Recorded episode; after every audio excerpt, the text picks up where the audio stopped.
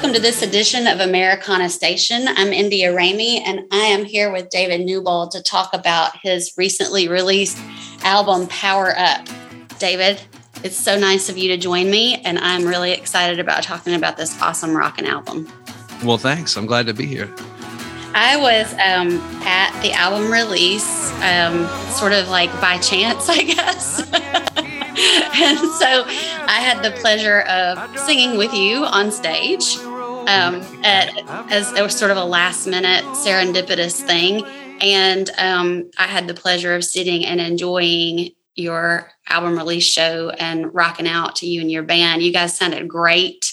And um, I've been listening to the album since then. And um, I just want to know how this powerhouse, if you will, um, came to be. Um, it's my understanding that you recorded it in the midst of the pandemic. So tell me some about that.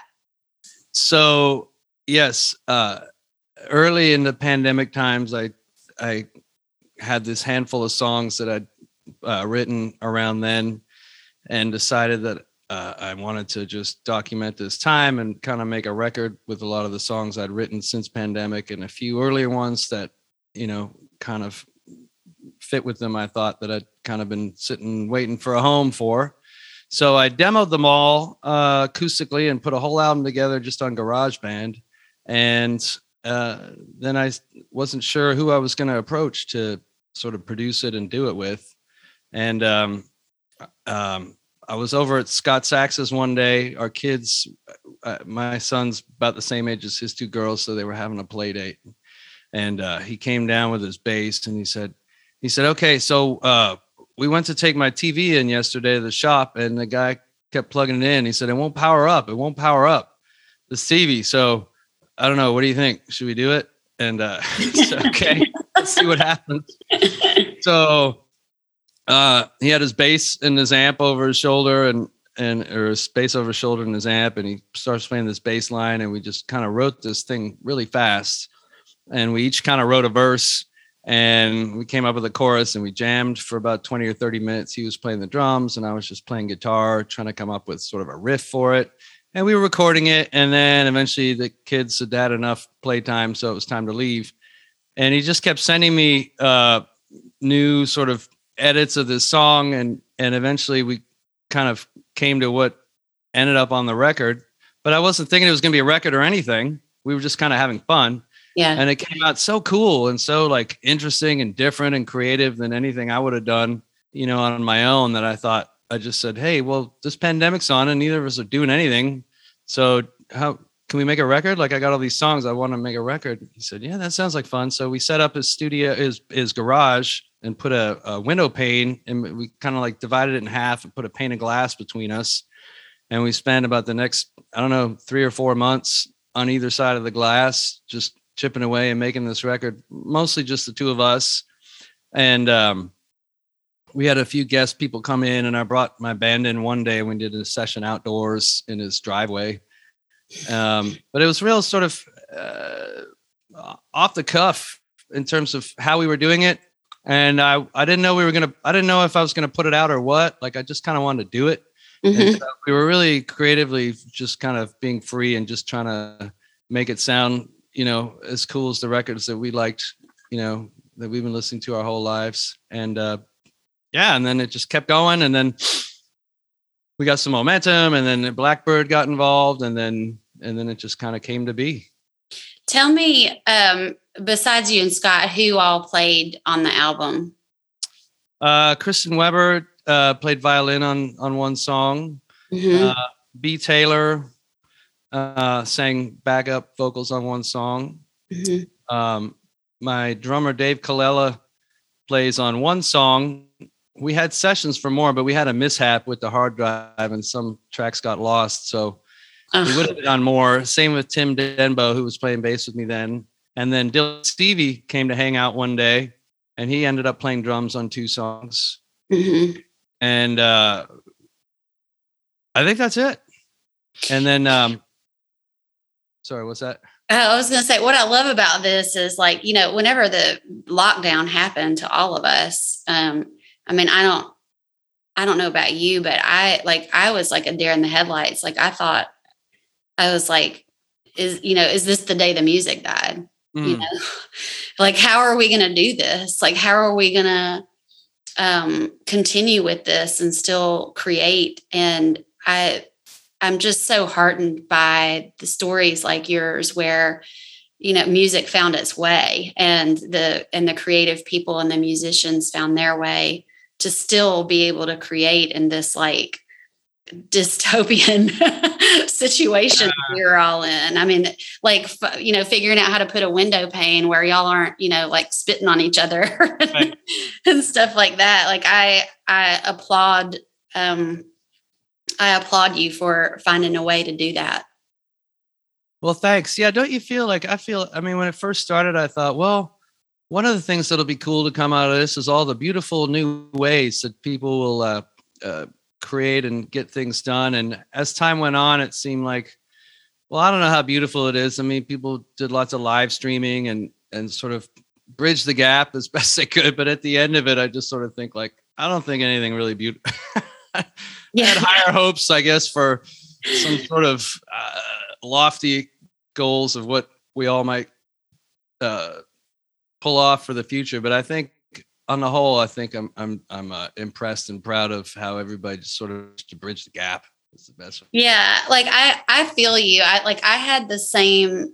I kind of had the same thing. Like I was, you know, after I got over like the deer in the headlights moment, I was like, okay, this is this is where everything changes, and it's going to be this great like transformative thing. And um, I'm gonna get like I'm gonna be a shredder on the guitar by the end of this year, like, all this stuff, and and like I, I think I, I, hit a midway point somewhere. Like I think I really did write a bunch of great stuff that is still yet to go out in the world, and um, you know, good things did come out of it. But I think like in retrospect, I have to look back and say like also, you know we were we were creating great things like the album that you made but we were also doing it simultaneously with coping with the trauma of mm.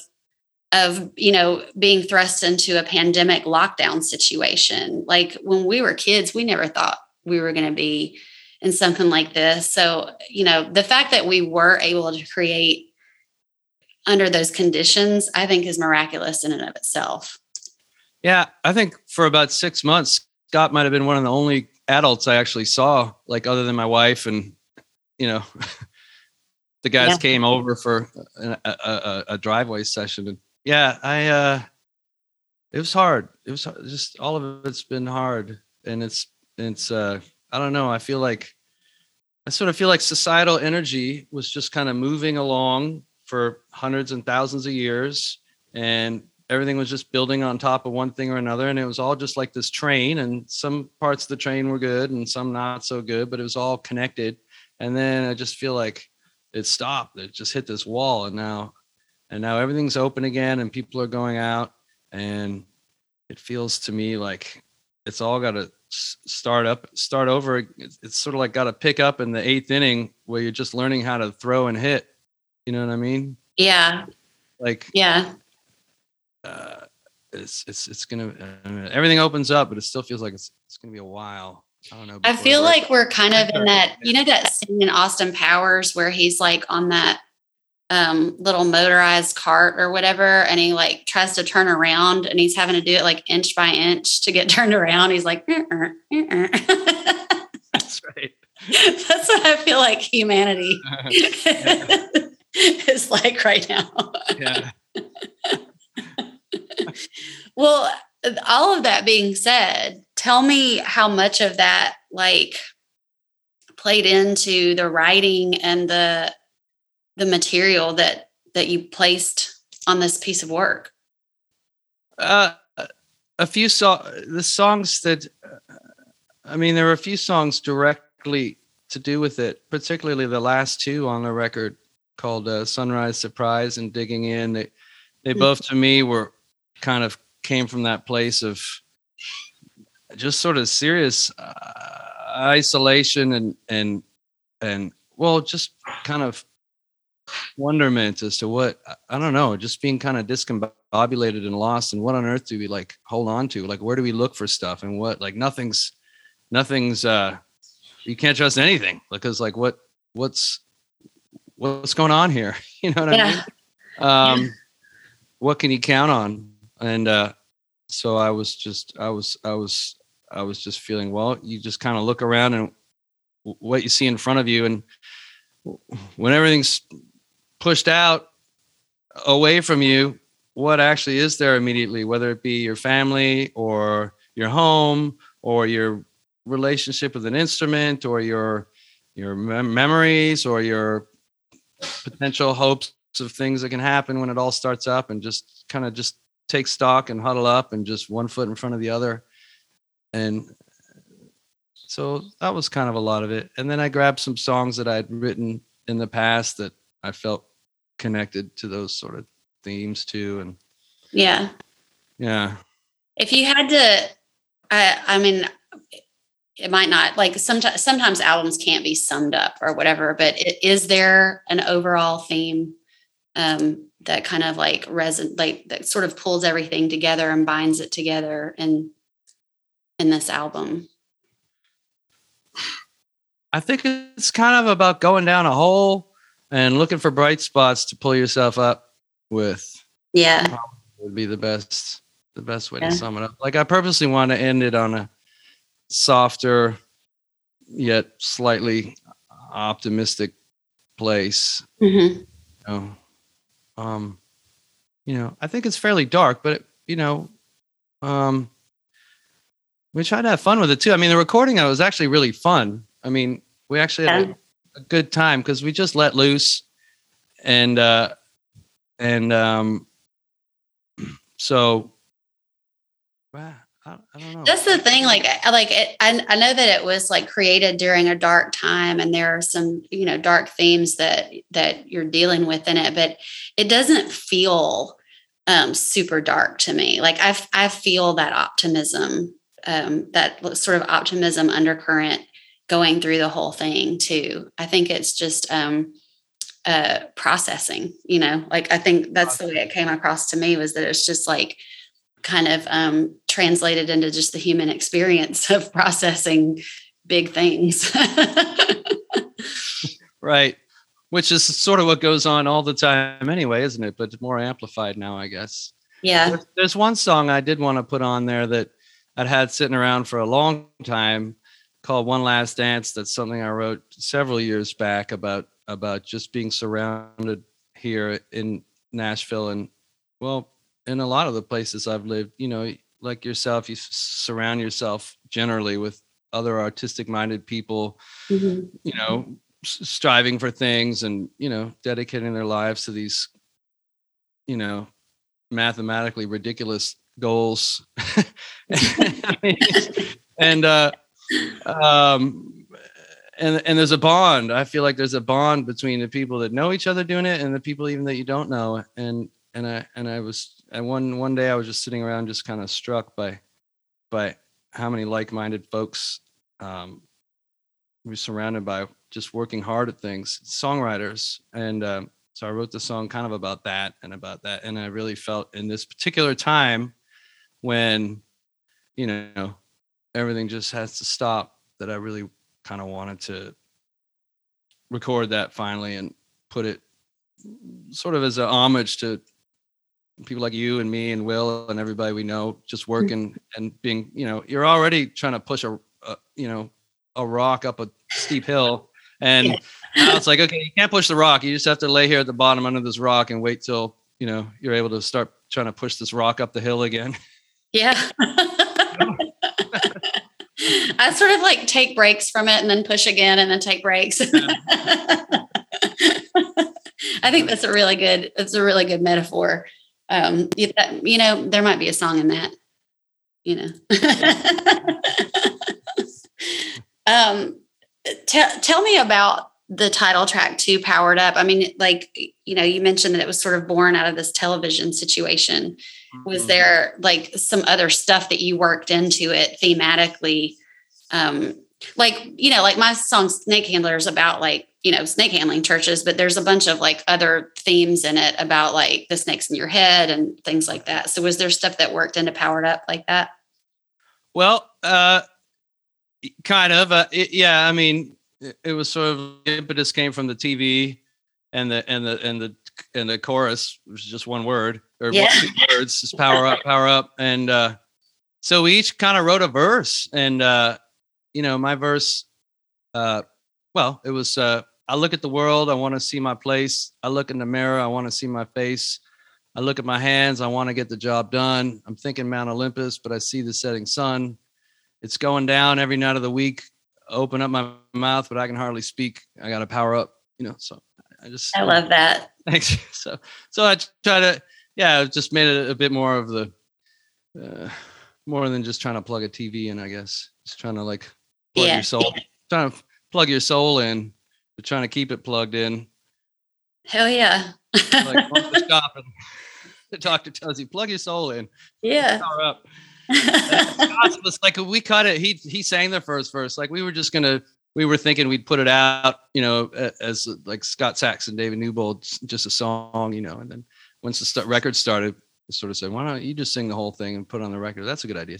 So, but his first was, uh, what was his? Um, um, I'm spacing on it right now, but uh, you know, it was kind of more universal too.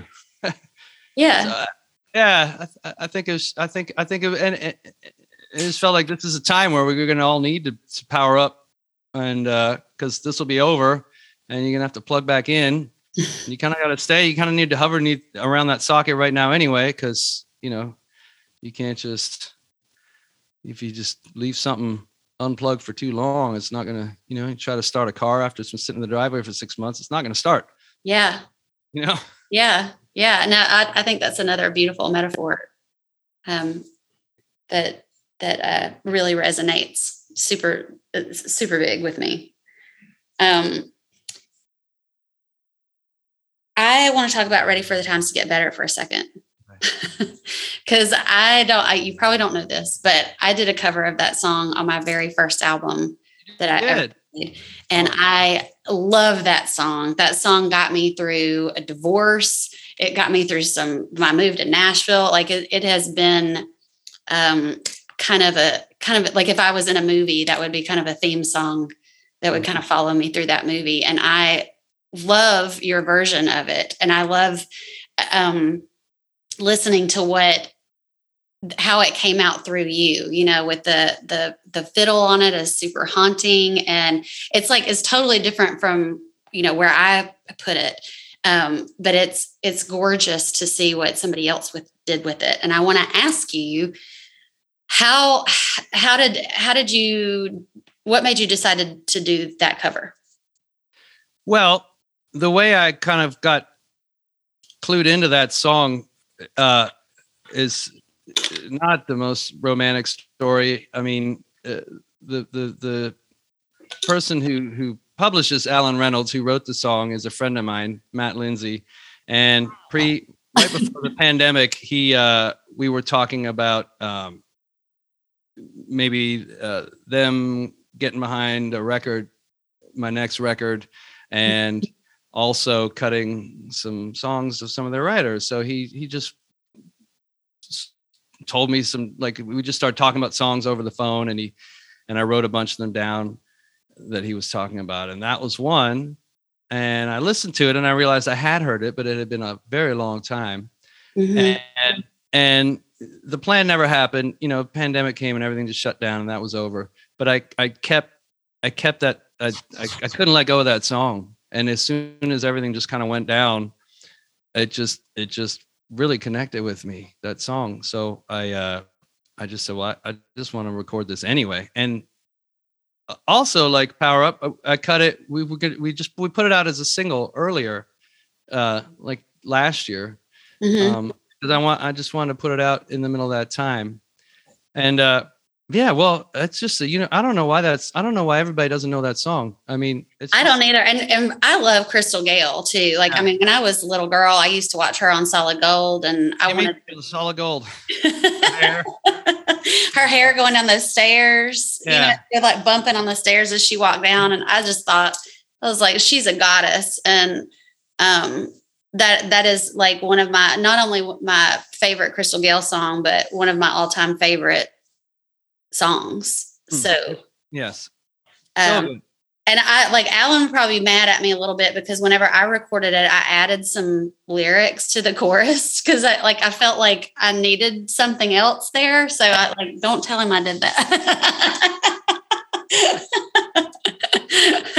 but I love that song. And um I remember one time I tweeted I tweeted a, a like this the um, Spotify link to it or something, and I tagged Crystal Crystal Gayle in it, and she started following me on Twitter, and I like called my mom and like I was like, Crystal Gayle's following me on Twitter. so so I was just all of that being said, I just was I really enjoyed that you had chosen to to do that song, and I really I love your version of it. It's quite beautiful. Thank you. We uh we we cut it very simply. Um, Scott set up a, a a big kick drum and a snare on the wall, so he was like hitting him like this.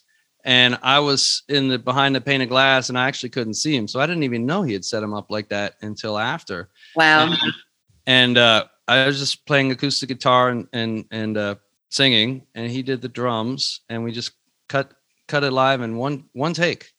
And uh, and uh and it uh, you know it's like it's such a simple song in terms of its arrangement and its, mm-hmm. and its structure and i wanted to i wanted to record it that simply because i just feel like you know you put like the work is already done i mean it's already great you could just play it on one string on a ukulele and not be a good singer and not be able to play ukulele well and it would still be great. You know yeah. what i mean? Yeah so I had to go not much further than that. And then we put bass and then the only thing missing was something and i tried playing some electric guitar and it just wasn't happening and then we thought we need to ask kristen weber she put some violin on here and that was it. That was all the color it needed. Dark it's beautiful. It's it's dark, but it like the thing that I love about that song and what you did with it is it's a dark song but it has so much of like that warrior energy into it. Mm-hmm. Like it's it's optimistic too. Like it's like i am i am going to shake loose of this and i am going to get on the other side.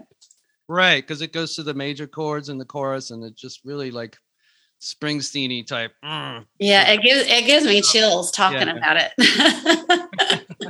so kudos to you for yeah for for making that what's already a beautiful song shine, you know, even brighter. Um, well, thanks. I, I gotta think, listen to your version now. I think it's beautiful. Mine's like mine's like ramped up and fat. Like mine's really angry.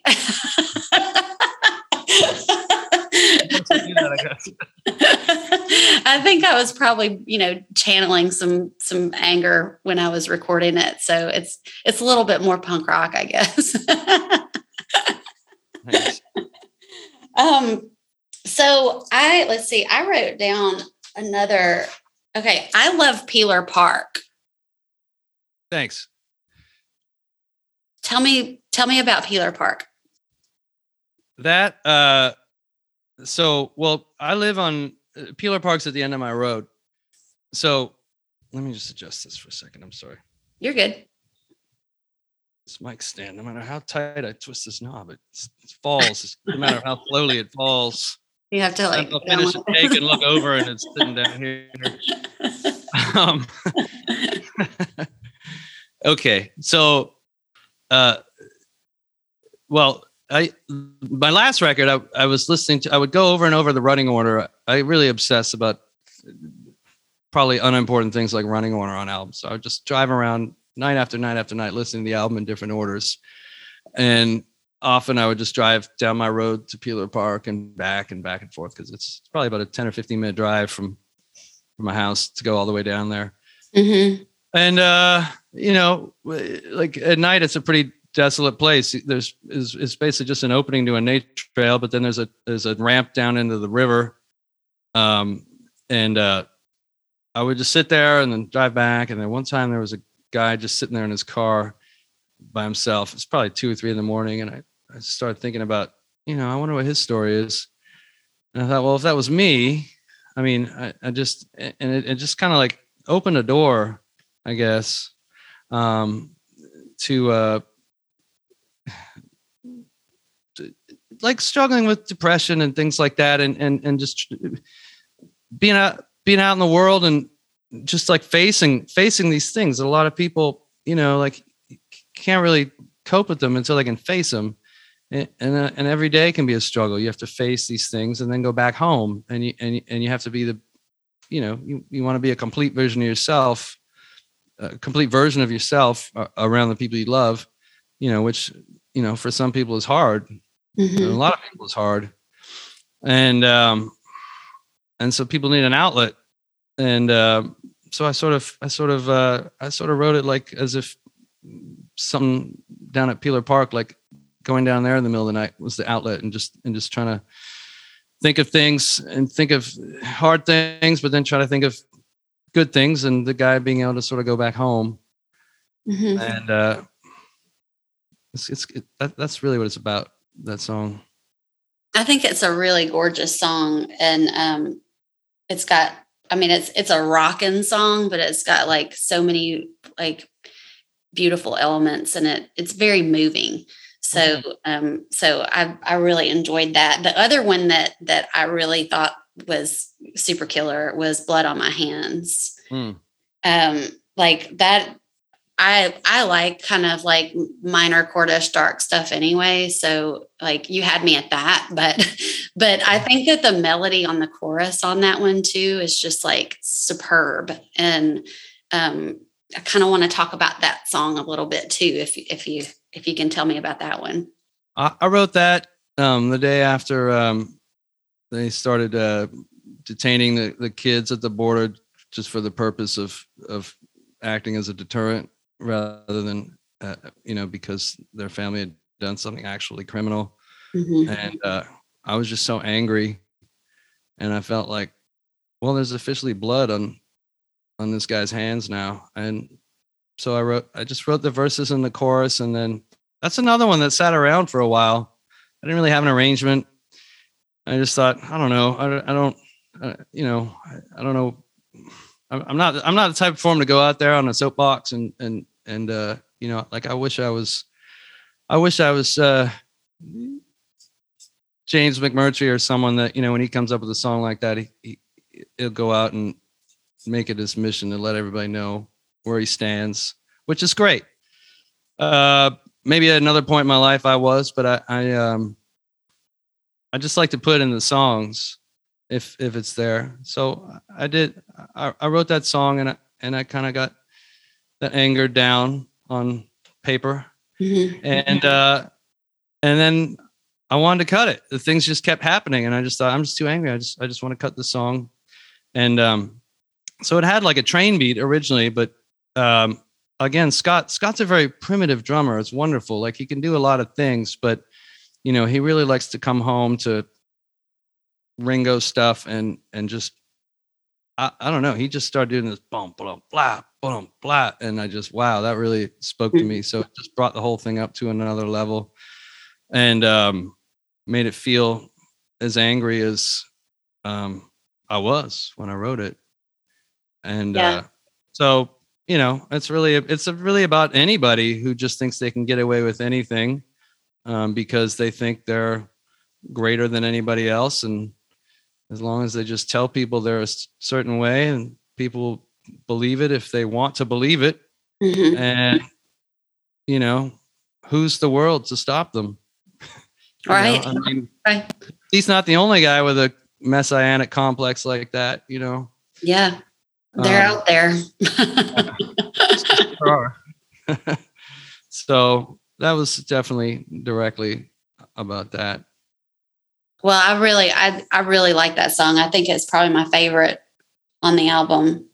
Um, I think it's just beautiful from start to finish. And um, I think it's, you know, really important for us to take on subject matters like that too. Cause, you know, it is. I, I feel this, it definitely, that's, that's the purpose of art and writing and, and, and doing songs is when you feel something like that, you know, you need to, you need to commit it to the thing that you do, you know? Yeah. And, uh, it's just so hard. I mean, everybody's, especially now with social media, just everybody's got an opinion. Everybody knows everybody's opinion. And after a while, it can just be overwhelming to know where everybody stands on every, on everything, you know? Yeah. Um, um, it's good in a lot of ways. First, I don't know what it's just such a huge thing, but I definitely feel like it's your duty as an artist to at least write about these things and put them into the, the art form that you work through. And, I uh, completely uh, agree. I, I, um, I, I always, I always ask the, the shut up and sing crowd, you know, like, um, you know, if, if you want me to shut up and sing, like, well, then, you know, don't, uh, don't shuffle around in your loafers and do your white man's overbite to CCR anytime soon because. right? Yeah. Yeah. Oh, I mean, it's like everybody could talk about except people on a stage. I mean, do they just shut up and not talk? You know what I mean? Exactly. Exactly. I mean, I'm sure everyone talks about stuff with people they know, you know, and if your if your forum is uh, standing on a stage, I mean, it's your workplace and you want to talk. And if people don't want to listen, then they can walk out, you know. I, mean, I completely agree. I don't I don't even have a problem with people with views I don't like uh doing the same thing because you know everyone should do that you know. I mean it's it's if they want to you know i think it's healthy. I think it's a healthy thing. Yeah. Okay i just have a couple more um, questions. Um, one of them i read that you were born in toronto. Mm-hmm. how long did you live in toronto? 20 years. Or so are, I turned 20 yeah. are you a tragically hip fan? I think we've talked about this on the internet one time. Possibly. Possibly because every like anytime I find out somebody's from Canada, I'm like, so what about the hip? Right. they were one of my bands in high school, no doubt. I saw them a bunch of times, and um, I, I, I wouldn't say I've stayed with them over the years, um, but you know I'll always be close to that relationship I had with them in those years and those earlier records of theirs. Um, and live, man, they were just so great live. Uh, so yeah, fan for sure. I was very sad when we lost Gord Downie a few years back. Very sad. I was too. I was devastated. Um, I I wrote a song about it um, on my most recent album, and I like I hate it whenever I write a song that like I like I write it and I record it and then I never want to hear it again because it's too sad. Uh. That's what happened with that one. Like Sean was trying to play Hole in the World the other night and I was like, do not play that song. I can't because oh, I just well, that's good. I was really just leveled by the loss of Gord Downie. Um because I, I I look up to him so much as a songwriter and um, you know, strive to, I know I'll never be as good a writer as him, but like I kind of like have him setting the bar for songwriting. And um, he was such a humanitarian too. He was just such a good human being. It uh, felt terrible to lose him. Well, first of all, you're a great writer, so don't say that about yourself. Thank you. Thank you. But um, yeah, he was. Uh, yeah, he was such an entertainer, so committed to like he just went deep. I mean, you could tell his whole life was just writing mm-hmm. and and striving for, you know, the goals that he had set for himself. Really seemed, yeah, you know, like just he just wanted to be great and then greater. Uh, you know, just keep getting yeah. better. And uh, yeah, and he was he was uh, I mean, even just the way he went out, like they did that final tour, knowing that he was basically going to die within about six months, and yeah, and uh, and uh, he gave it all uh, right to the end, and you know, everyone that knew him say he was just a beautiful guy, and soft spoken, like a lot of these people that are very extroverted on stage, but very kind of mild and soft spoken Mhm. off stage. And uh, he was like that. And it's a testament. They're one of those few bands that stayed together, the same members for the whole ride. You know, like how many of those are there? Like they all, they all seemed like good buddies right to the end and believed in, you know, his vision of writing and each other. I think that I think that the tragically hip were one of, were like that. You know, that one of these bands that stays together till the end and um, loved each other till the end um, because it like it's so apparent that there are no egos in that band. Mm-hmm. You know, there are no there are no soloists. There are no like you know. There's not even with Gord being like a, an incredibly great front man. Everything was so cooperative and so supportive from the beginning. You know, from the the creation of the songs to the performance of the songs. Mm-hmm. Um, so I, that's another reason why I love them so much, is because um, you know the music is the star Mm-hmm. for them. Um, and like the, one of the other things that I love about the Tragic Hip so much is they are they're a rock band, man. Like they they play and make rock and roll, Mm-hmm. and that's what I love about your stuff too, because it's just like pure rock and roll, and we don't get enough of that these days. Well, to quote Joan Jett, I, I love rock and roll. yes, yes, it's good. It is right. yeah, I kind of came. I, I kind of came into uh, acoustic music and and, and, songwriting. Um, I started with rock and roll, and then sort of evolved towards that. But the first thing I did was play drums when I was young. You know, loud and you know, and then uh, and then guitar, loud. You know, just rock guitar, rock and roll guitar and and then I really started discovering uh, Neil Young was kind of the bridge because he had all of it. Like you yeah, know, like he wrote, you know, Heart of Gold and songs like that. But then he was also like a hurricane, and I I, I knew about him. You know, I, I'd heard him on the radio, and when I while I was into Led Zeppelin and Jimi Hendrix and stuff, uh, I just sort of thought he was a sort of old folky guy, and it wasn't until I saw the uh, a guy loaned me the uh, VHS Neil Young live Rust concert video. Because he said I think you'd like I think you'd like this, and I watched it, and when I when I realized, I mean, the guitar, you know, songs like like a hurricane and Cortez the Killer and all this, and and it just there was definitely a shift in my life the first time I watched that, and he sort of bridged it where I was because this these songs were deep. I mean, there was there was theater going on in this in this material and in these lyrics and melodies and the and the guitar, and uh, and and from there it opened me up to you know Dylan and Springsteen and you know eventually Townes and all these people, but I never left. Uh, I never uh, something about something about rock and roll when like fast moving loud Mhm. instruments you know i need it. Yeah, yeah. I mean, and i love playing solo. I love playing solo shows too just as my acoustic but you know i i i, I just need that full thing too. It's such a powerful thing like like i'm like you too like i, I played a solo show this past saturday and it was super fun because like i you know i got to in those kinds of settings i get to tell more about like what each song is about and kind of like you know really connect to the audience. So i love that but like there's just something about getting in a room with a bunch of other musicians and just going all in. And like that feeling is just that ain't nothing but electricity right there. And like i live for it.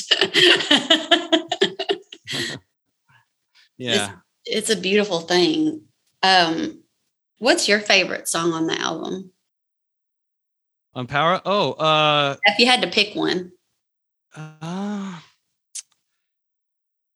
let me look at it i know i did this with mine too i'm like what are what are they uh gosh, I I uh, probably I would probably say probably Peeler Park, Mm-hmm. um, maybe followed by Last Letter. Um, probably those, but I, I you know I love all of them. What can I say? I know it's like trying to pick your pick your favorite child, or because they're all your babies, and it's hard to pick one. But I, I always like asking people that though, just to like just to see Yeah. where you know where it sits with you.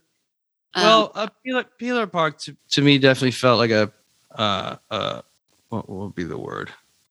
I don't know. It felt like one of those songs when I wrote it. I said, "This one's this one's a, a keeper." You know, I don't know. Like I yeah, and uh and uh la- last letter is one that i've had sitting around forever for probably like seven eight years as an acoustic finger picking song in a, in a much higher key and at some point i thought uh, this one this one really needs to i just need to let loose with this and that's another one we cut in one take wow, um, dylan Seavey came over to hang out at scott's and uh he got behind the drums and uh i played it once for him and for he and tim the bass my bass player to sort of hear and they wrote the chords and then we just all right let's do we only had about 15 minutes left in the session and we said let's just do this and then just so we do it and then we can get together another day and like get it properly you know if depending on everyone's schedule Mhm. but it was so kind of loose and rough and and and and uh it, it it's kind of about two sisters that song I, I don't know why i wrote this story about about two sisters and one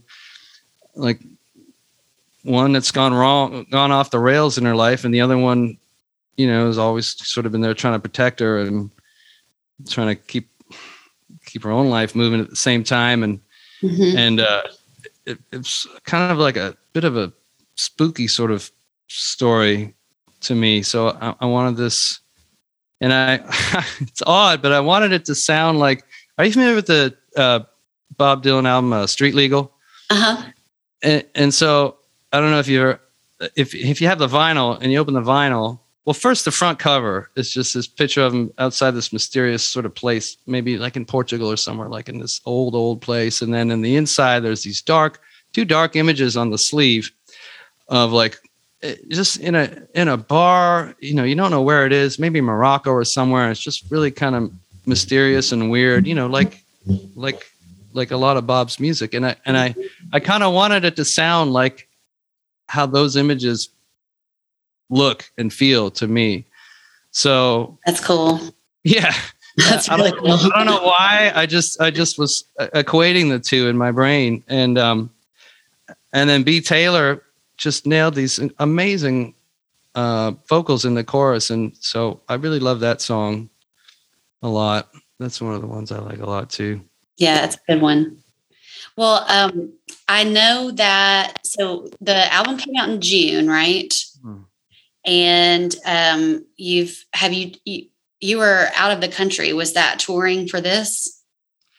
That was no, that was actually with my family. We took Oh, a, vacation.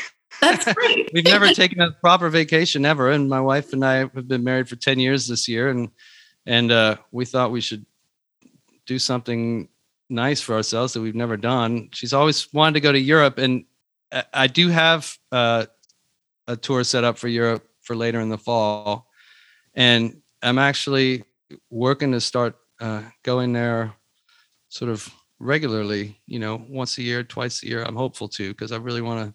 I want to build it up over there. Yeah. And uh, and uh, I thought, you know, Kim's never been to Europe, and I'm going to be going a lot.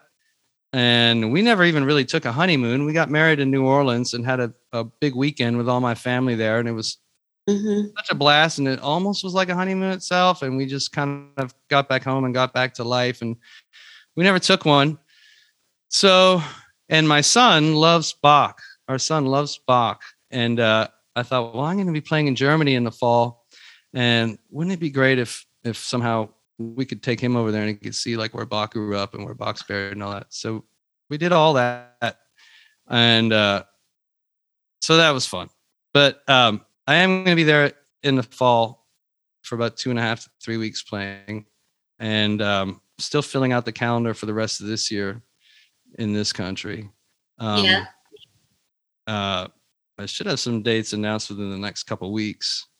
Cool. Um, and then hopefully next year I'll be out um, a lot. I'm hope I, I want to take this record out to as many people as I can.